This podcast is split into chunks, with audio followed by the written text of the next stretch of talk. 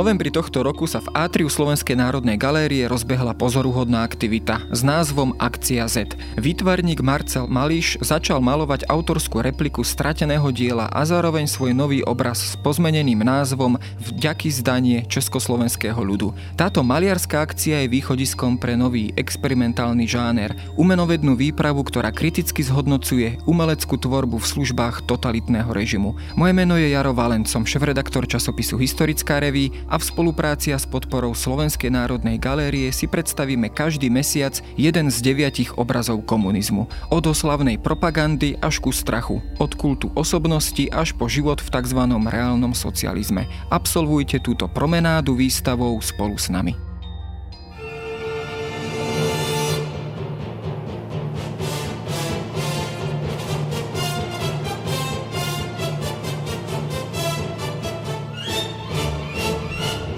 Poznáme to z ešte nedávnych dôb. Usmiatí pracujúci muži a ženy, kúdoli dymu valiace sa z komínov fabrík novej socialistickej industriálnej éry a hesla o lepších zajtrajškoch a o novom, lepšom človeku. Všetko sú to obrazy a zároveň sny, ktoré dnes vo výtvarnom umení pre nás charakterizuje termín socialistický realizmus. Jedným z takýchto obrazov, namalovaný začiatkom 50. rokov, bol aj monumentálny obraz s názvom Vďaky zdanie českého a slovenského ľudu generalisimovi Stalinovi sovietský vodca obklopený nadšeným davom v ňom vystupuje takmer ako nadpozemská či rovno sakralizovaná bytosť. Táto scéna sa tak v mnohom až nápadne podobá tradičným alegóriám cností či svetcov. Osud tohto obrazu, ktorý v neskorších rokoch destalinizácie náhle zmizol, tak v istom zmysle odráža aj náš rozporuplný vzťah k tejto epoche dejín. Komunizmus so svojou symbolikou a predstavou radikálnej premeny skutočnosti rovnako môže predstavovať to, čo by sme mohli nazvať ako nové či dokonca náhradné politické náboženstvo.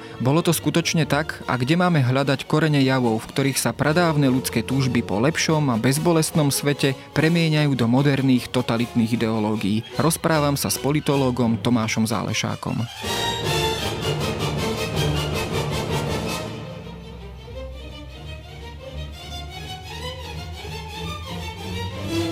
Prípade komunizmu sa často teda hovorí ako o totalitnom hnutí a o ére komunizmu u nás až tak paušalizujúco hovorí ako o, jednoducho ako o totalite. Aby sme si ale tento pojem tak na začiatok trošku vymedzili a vyjasnili, aby sme v tom mali jasno, v akom časovom horizonte alebo v akom časovom úseku hovoríme v prípade komunizmu ako o totalitnom režime, ako o totalitnom hnutí. Je to povedzme tá najvýhrotenejšia stránka komunizmu v tom stalinistickom Rusku, prípadne v Československu v 50. rokoch, keď hovoríme o našich zemepisných šírkach. Skrátka, máme v tom dnes jasno? Ten prívlastok totalitný alebo meno totalitarizmus sa spravidla používa súhrne aj pre označenie komunizmu, aj pre označenie rôznych fašistických odrod totalitarizmu, poťažme nacizmu. Nie každému samozrejme vyhovuje tento pojem. Podotýkam, že radšej hovorím o totalitarizme než o totalite, lebo totalita je taký ten filozofický pojem, ktorý označuje všeobsiahlu celosť niečoho. Čiže to nemusí súvisieť e, ani so Stalinom, ani s Gotwaldom, ale totalitarizmus je režim, ideológia, ideologické hnutie, ktoré má za cieľ totálnu premenu sveta aj človeka, ktorý ho obýva.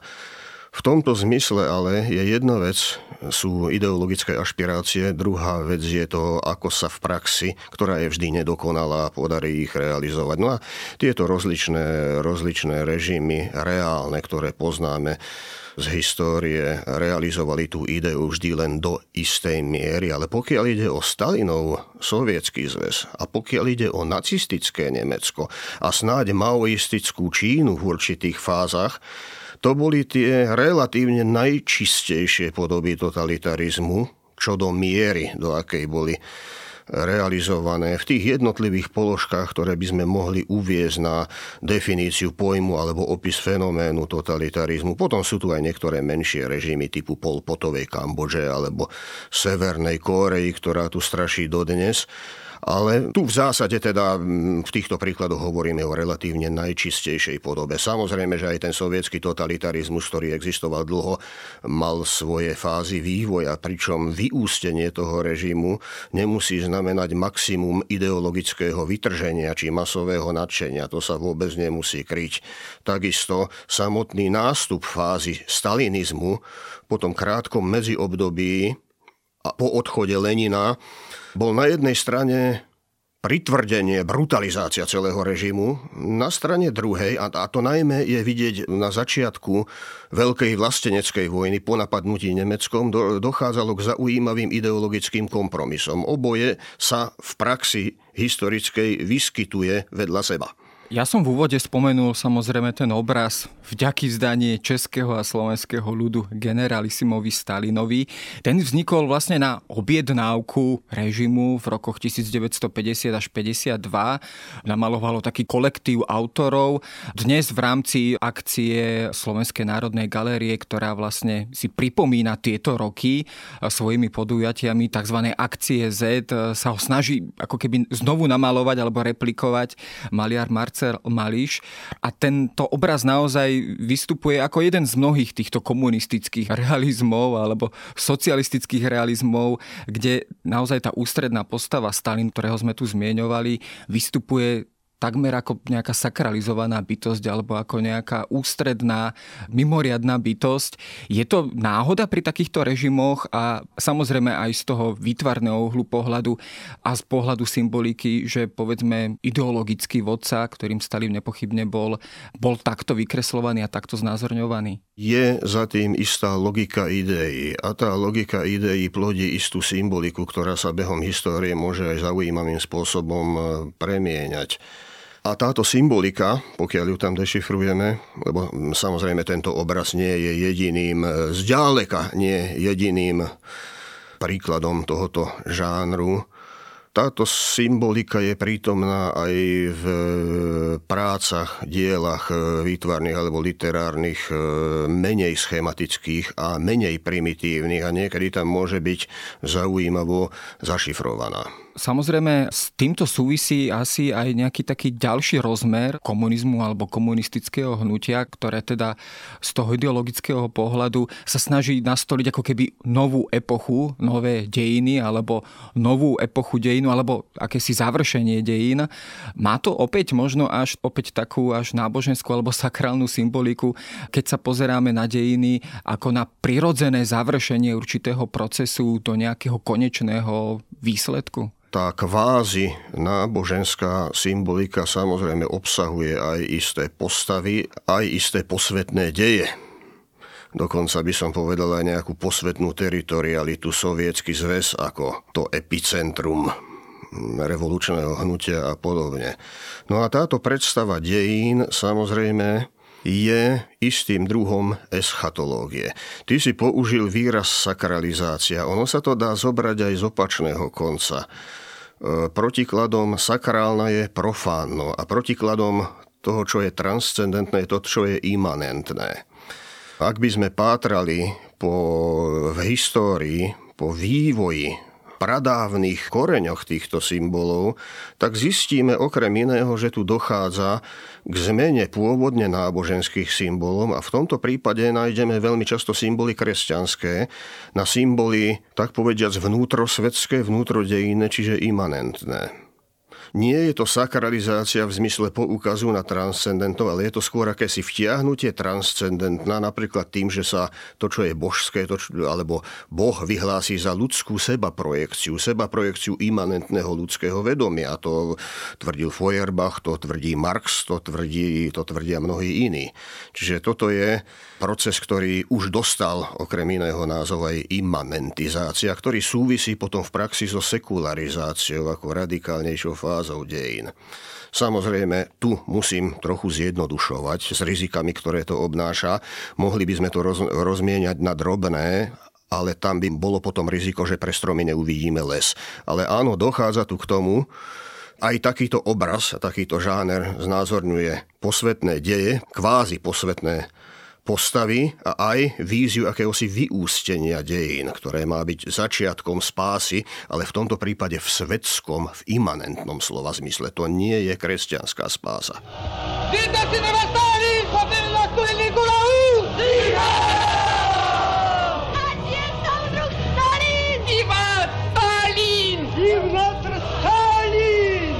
Aby sme aj sa trošku dostali viac do hĺbky toho, čo vlastne toto všetko znamená, musíme sa určite vrátiť aj trošku späť a vlastne k počiatkom takýchto ideologických hnutí, ako bol e, samotný komunizmus, ale nielen on, určite takisto aj spomínaný nacizmus. Keď sa vlastne snažíme dopatrať ku koreňom vlastne týchto ideologických hnutí, kam až musíme vlastne siahnuť. Bolo to nejakým spôsobom prejavom e, krízy modernity, bol to výsledok povedzme toho 19 19. storočia alebo naozaj tých katastrof, ktoré nastúpili s prvou svetovou vojnou a začiatkom dramatického 20. storočia. Komunizmus je to teraz konštatujem banálnu všeobecnú, všeobecne známú vec, ktorú asi nikto nespochybní. Komunizmus je súčasťou moderných dejín.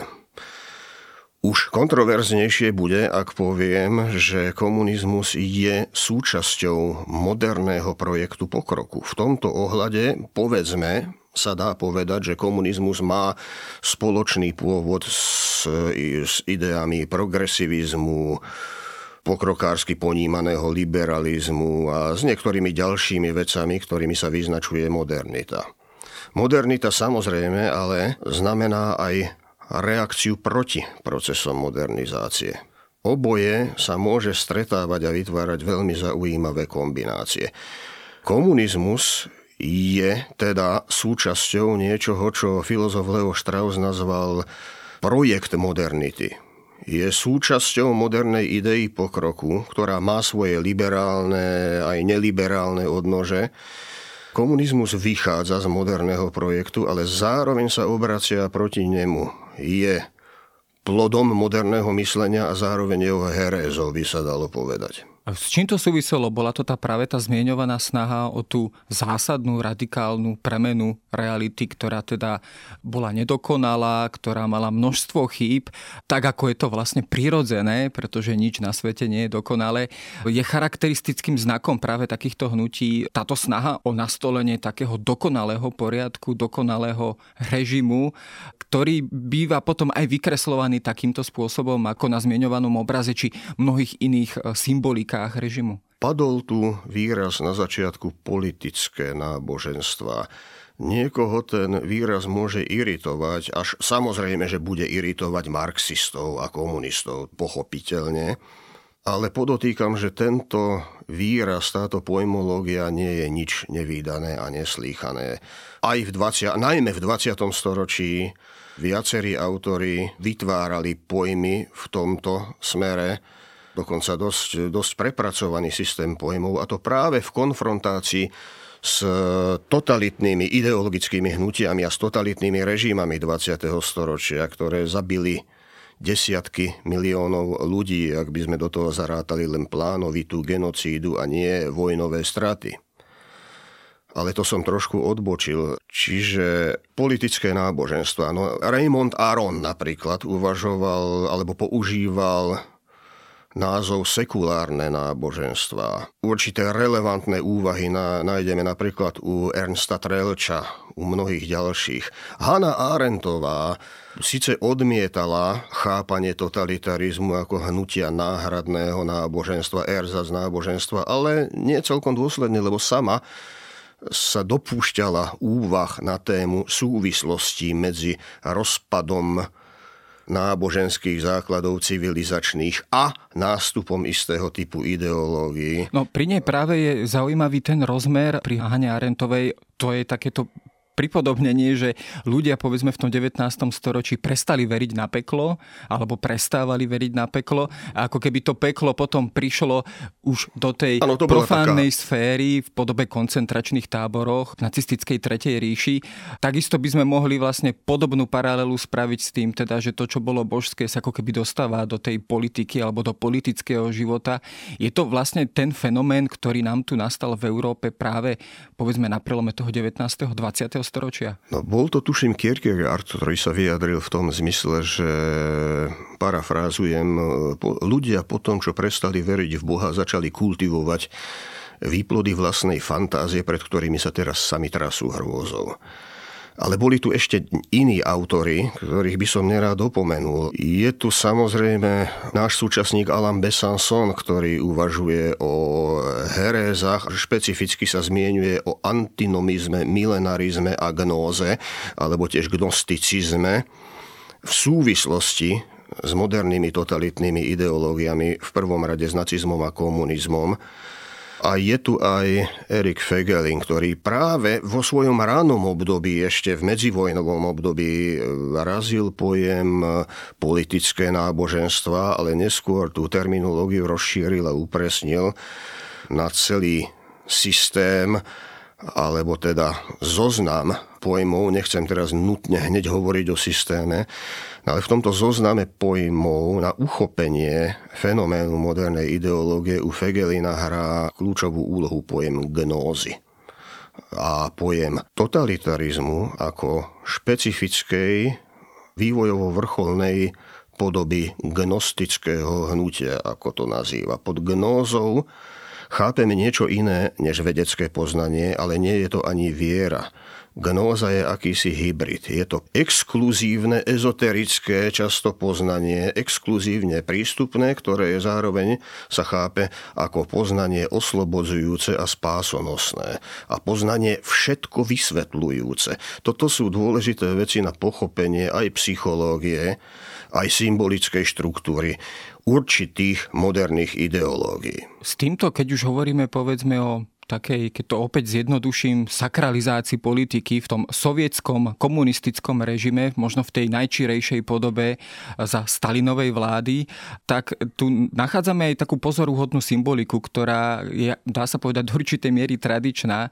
Často sa v prípade, v prípade Sovietskeho zväzu spomína tretia internacionála a dáva sa to ako keby do určitého porovnania s ideou Moskvy ako tretieho Ríma. To je tá tradičná, veľmi stará ruská myšlienka, ktorá vlastne ako keby vymedzovala určitú exkluzivitu Rusku a Moskve ako takej. A tretia internacionála vlastne ako keby vymedzovala túto exkluzivitu pre sovietskú komunistickú stranu, pre sovietský režim ako toho vodcu celého globálneho komunistického hnutia.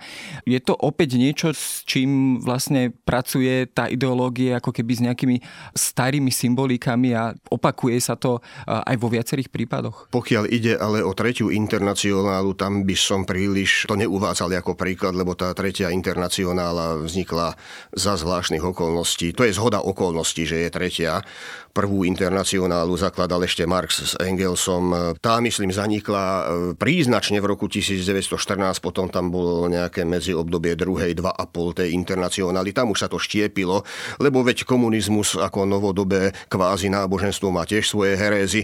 No a potom tu bola tretia internacionála Kominterna, založená vlastne Leninom, respektíve pod vplyvom Lenina, ktorú rozpustil Stalin roku 1943 v súvislosti zase s meniacimi sa podmienkami a spotrebami vedenia vojny.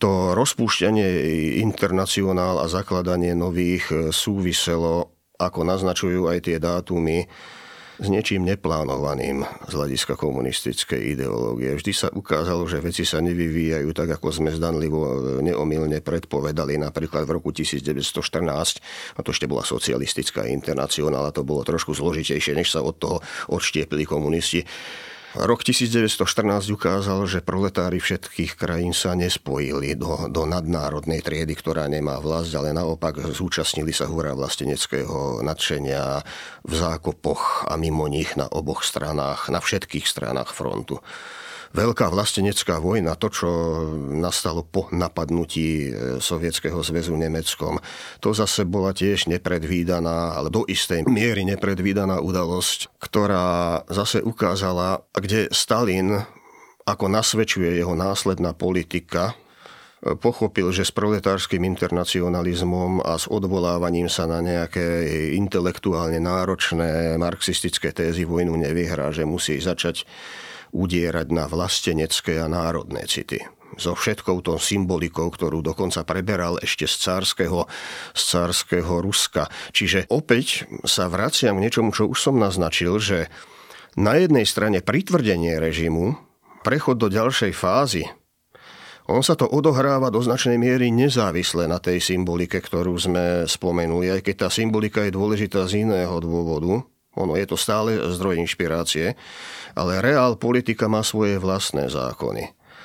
A to môže znamenať napríklad, že prehúpnutie sa do stalinistickej fáze sovietského režimu bolo síce pritvrdenie režimu, ale zároveň sa to vyznačovalo zvláštnymi ideologickými kompromismi. Pričom časť tohto kompromisu, alebo časť funkcie tohto kompromisu bola mobilizačná smerom k národom Sovietskeho zväzu a Rusov špeciálne, lebo tam išlo o ruskú symboliku predovšetkým.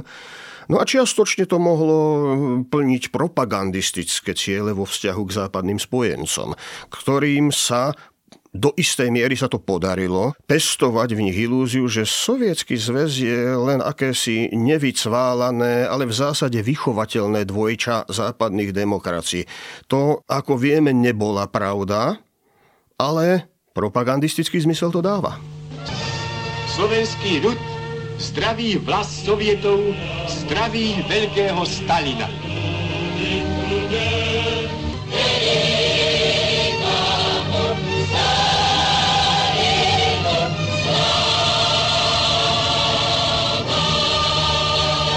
Sa pozrieme už na samotné Československo v 50. rokoch, ktoré teda bývajú považované samozrejme za ten najtvrdší úsek vlastne celého komunistického režimu v Československu. Opäť by sme tu našli niečo podobné, to znamená možno nie v takej kryštalickej podobe ako v sovietskom Rusku, ale v Československu po roku 1948 opäť takisto nastupoval režim aj so s nejakou symbolikou, silnou propagandou. Bol to opäť teda podobný scenár, dá sa povedať určitá replika toho režimu, ktorý prichádzal vlastne zo Sovietskeho zväzu. Ale áno, určite, určite.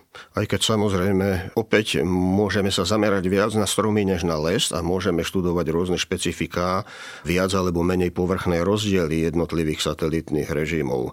Zaujímavý rozdiel je tu, možno sa oplatí ho trochu spomenúť, v tom, do akej miery tieto satelitné režimy vznikali priamo importom zo Sovietskeho zväzu a do akej miery mali vlastné autochtónne korene. No v prípade, povedzme, Polska alebo Maďarska je ten import jasný. V prípade Albánska to je nezávisle vzniknutý komunistický režim, nie ideologicky, ale čo sa týka uchopenia moci. Juhoslávia je niečo, čo na začiatku vyzeralo viac ako spojenec, ale potom sa z toho stala heréza čo figurovalo samozrejme aj pri obvineniach v zinscenovaných procesoch v 50. rokoch.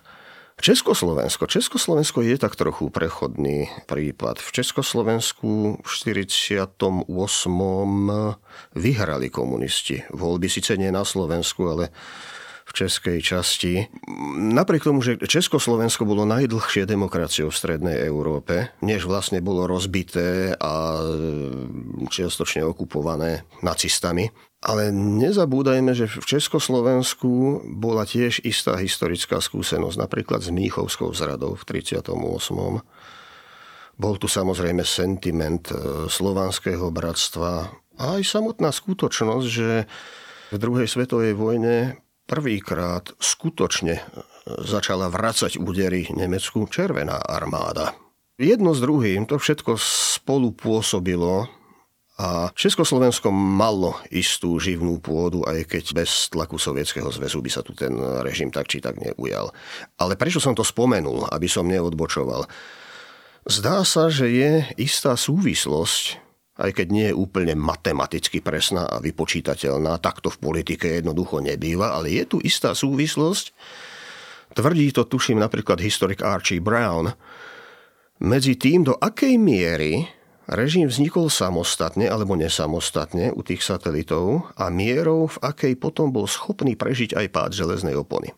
A porovnajme si Albánsko, Srbsko, Čínu, Severnú Kóreu a na druhej strane Strednú Európu a Východnú Európu. Áno, zdá sa, že tam, kde komunizmus vznikal menej závislo na Sovietskom zväze, tak ľahšie alebo trochu odolnejšie a dlhšie prežíval rozpade Sovietskeho zväzu a po páde Sovietskeho bloku. Hovorím to opäť s rizikom zjednodušenia. Neberme to s matematickou presnosťou. Ty si spomenul samozrejme Mnichovskú zradu, ktorá bola teda naozaj takým psychologickým veľmi silným momentom aj v mentalite Čechov a Slovákov. A na druhej strane pochodovala do Strednej Európy víťazná Červená armáda.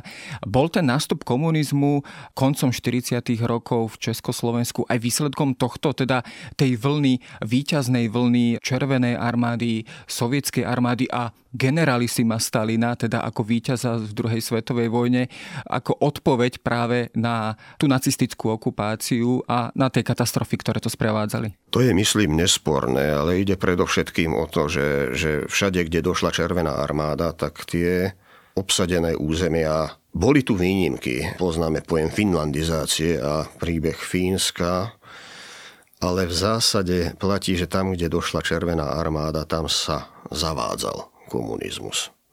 To povedal niekedy, snáď v 44. Stalin Milovanovi Džilasovi, pravej ruke Tita, že táto vojna je iná než vojny predtým. Každý zavádza svoj systém tam, až kde dojde jeho armáda a inak to byť nemôže. Čiže do istej miery ide o banálne konštatovanie. Tam, kde prišla Červená armáda, Sovietský zväz okamžite využíval zasahovanie do vnútorných záležitostí štátov. Tam, kde priamo Červená armáda nebola, taktiež dochádzalo v mnohých prípadoch k veľmi efektívnej. Komunistická strana spomedzi toho všetkého, čo začalo povstávať z trosiek Európy, patrila alebo bola silou organizačne najzdatnejšou, najlepšie mobilizovanou, najrýchlejšie pôsobiacou. Ale nepresadilo sa to všade. Presadilo sa to vo východnej časti Európy, predovšetkým tam, kam došla Červená armáda.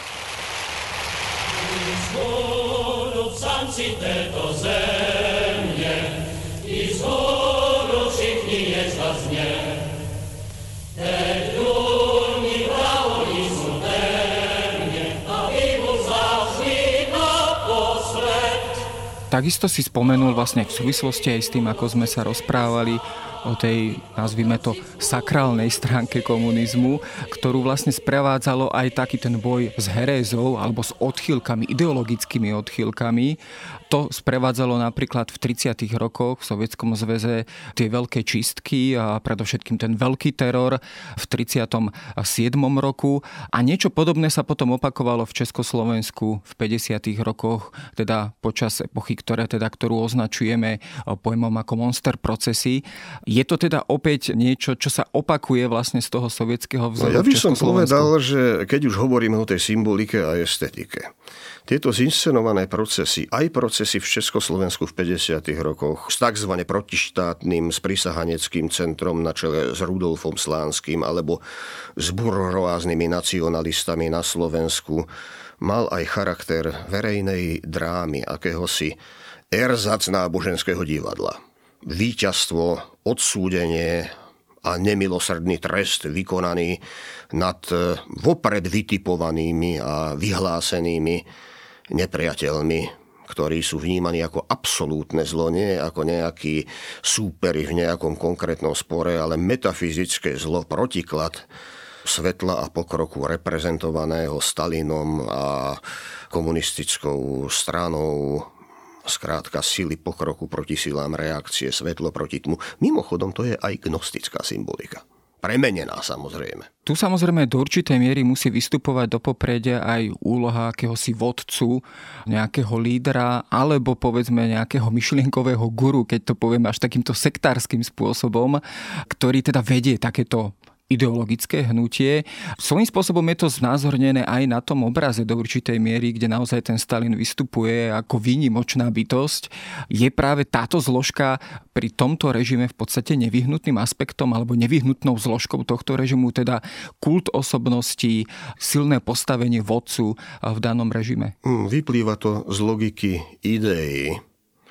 Dokonca tá logika je rozpoznateľná aj tam, kde sa vyhlasuje kolektívne vedenie postava vodcu zároveň má ako symbol hlboké historické korene v rôznych dejinno-filozofických a dejinno-teologických špekuláciách, ktoré by snáď vzdialene mali súvislosť s milenarizmom, známym od pradávna, a apokalyptikov, ale majú súvislosť aj s oživením istých milenaristických predstav na rozhraní neskorého stredoveku a raného novoveku, respektíve renesancie. Keď pátrame po týchto predstavách, dostaneme sa možno až do, do sklonku 12. storočia ku kalabrijskému mníchovi Joachimovi da Fiore, ktorý uvažoval o troch fázach dejín.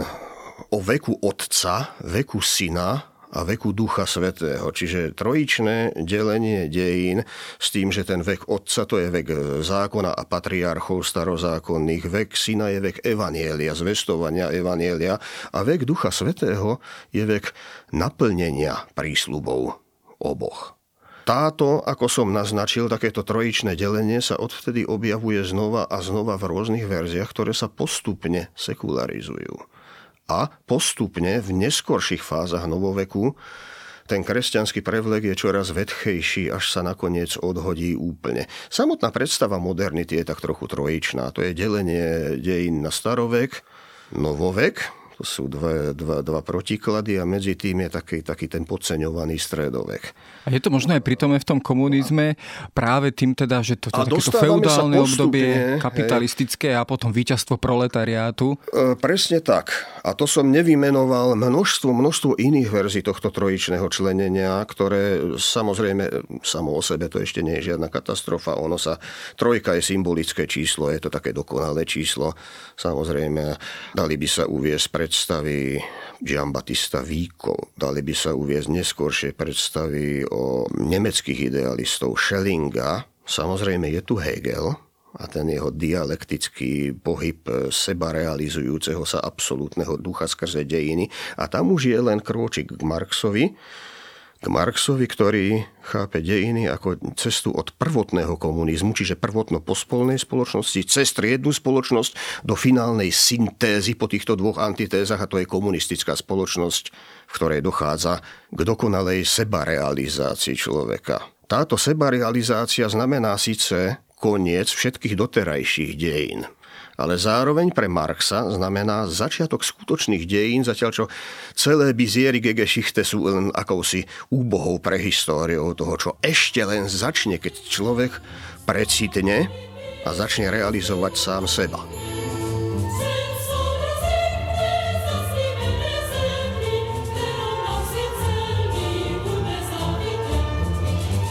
S nástupom komunizmu a presadením sa tejto ideológie tak dochádza automaticky aj k zmene jazyka a takisto aj kultúry.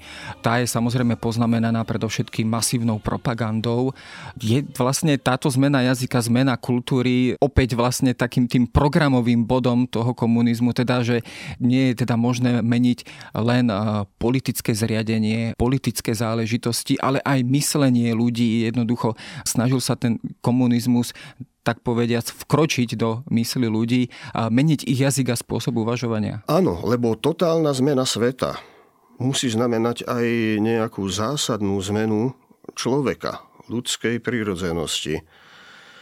Prelož človeka na človeka sovietského, na človeka socialistického, na človeka komunistického. Za tým je predstava, že budujeme dejiny od znova. Tentokrát skutočné dejiny na troskách dejín doterajších. Koho je to báseň?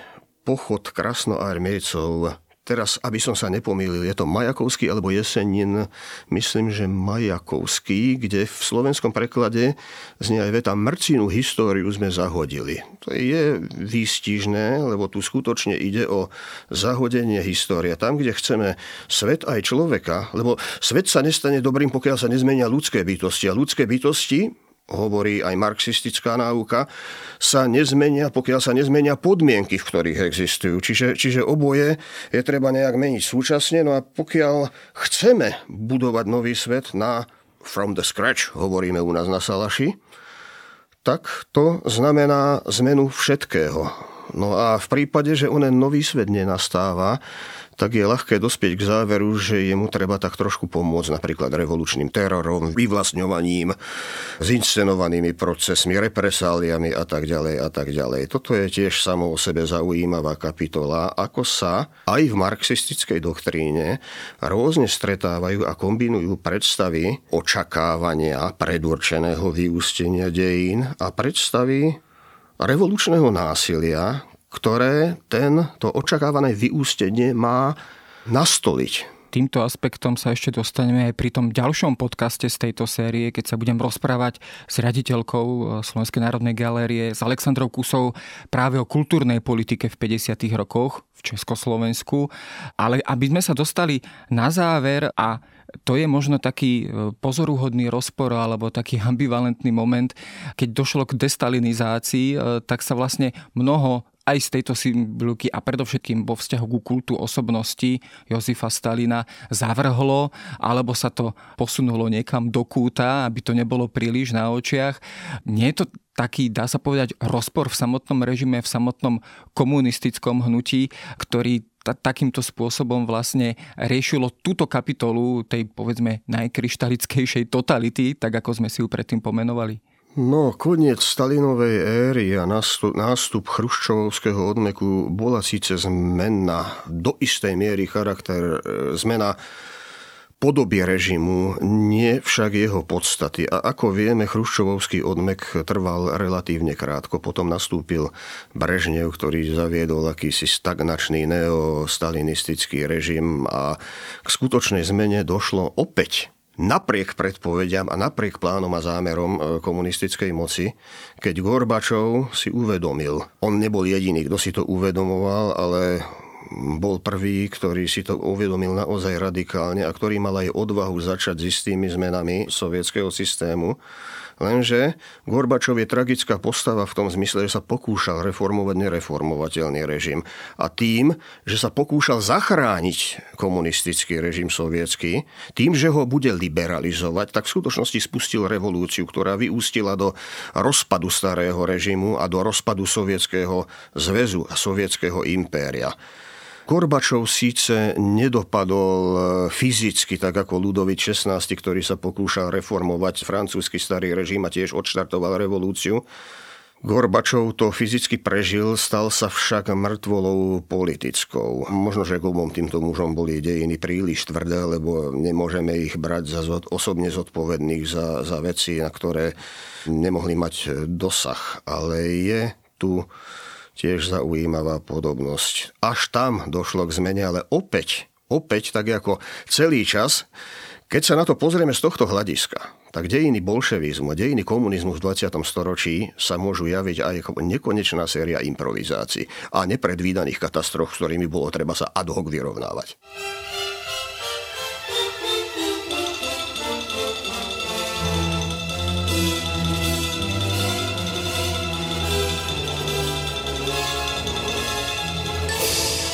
Politolog Tomáš Zálešak dodáva, že tento cyklus katastrof a politických improvizácií mali na rozdiel od tzv. reálneho socializmu svoju naozaj reálnu podobu v obrovskom počte ľudských obetí. Ako však na začiatku vyzerala vízia novej šťastnej budúcnosti, napríklad vo výtvarnom umení a aké požiadavky kládol režim na umelca. V druhom zo série deviatich obrazov komunizmu sa preto pozrieme na samotné umenie.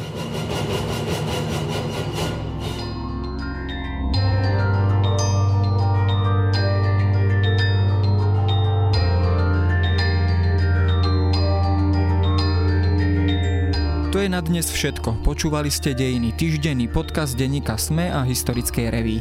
Podcast Dejiny vychádza každý týždeň v nedelu. Prihláste sa na jeho odoberanie vo svojej podcastovej mobilnej aplikácii na platformách Google Podcasty, Apple Podcasty alebo v službe Spotify. Všetky diely nájdete aj na adrese sme.sk lomka dejiny alebo historickareví.com.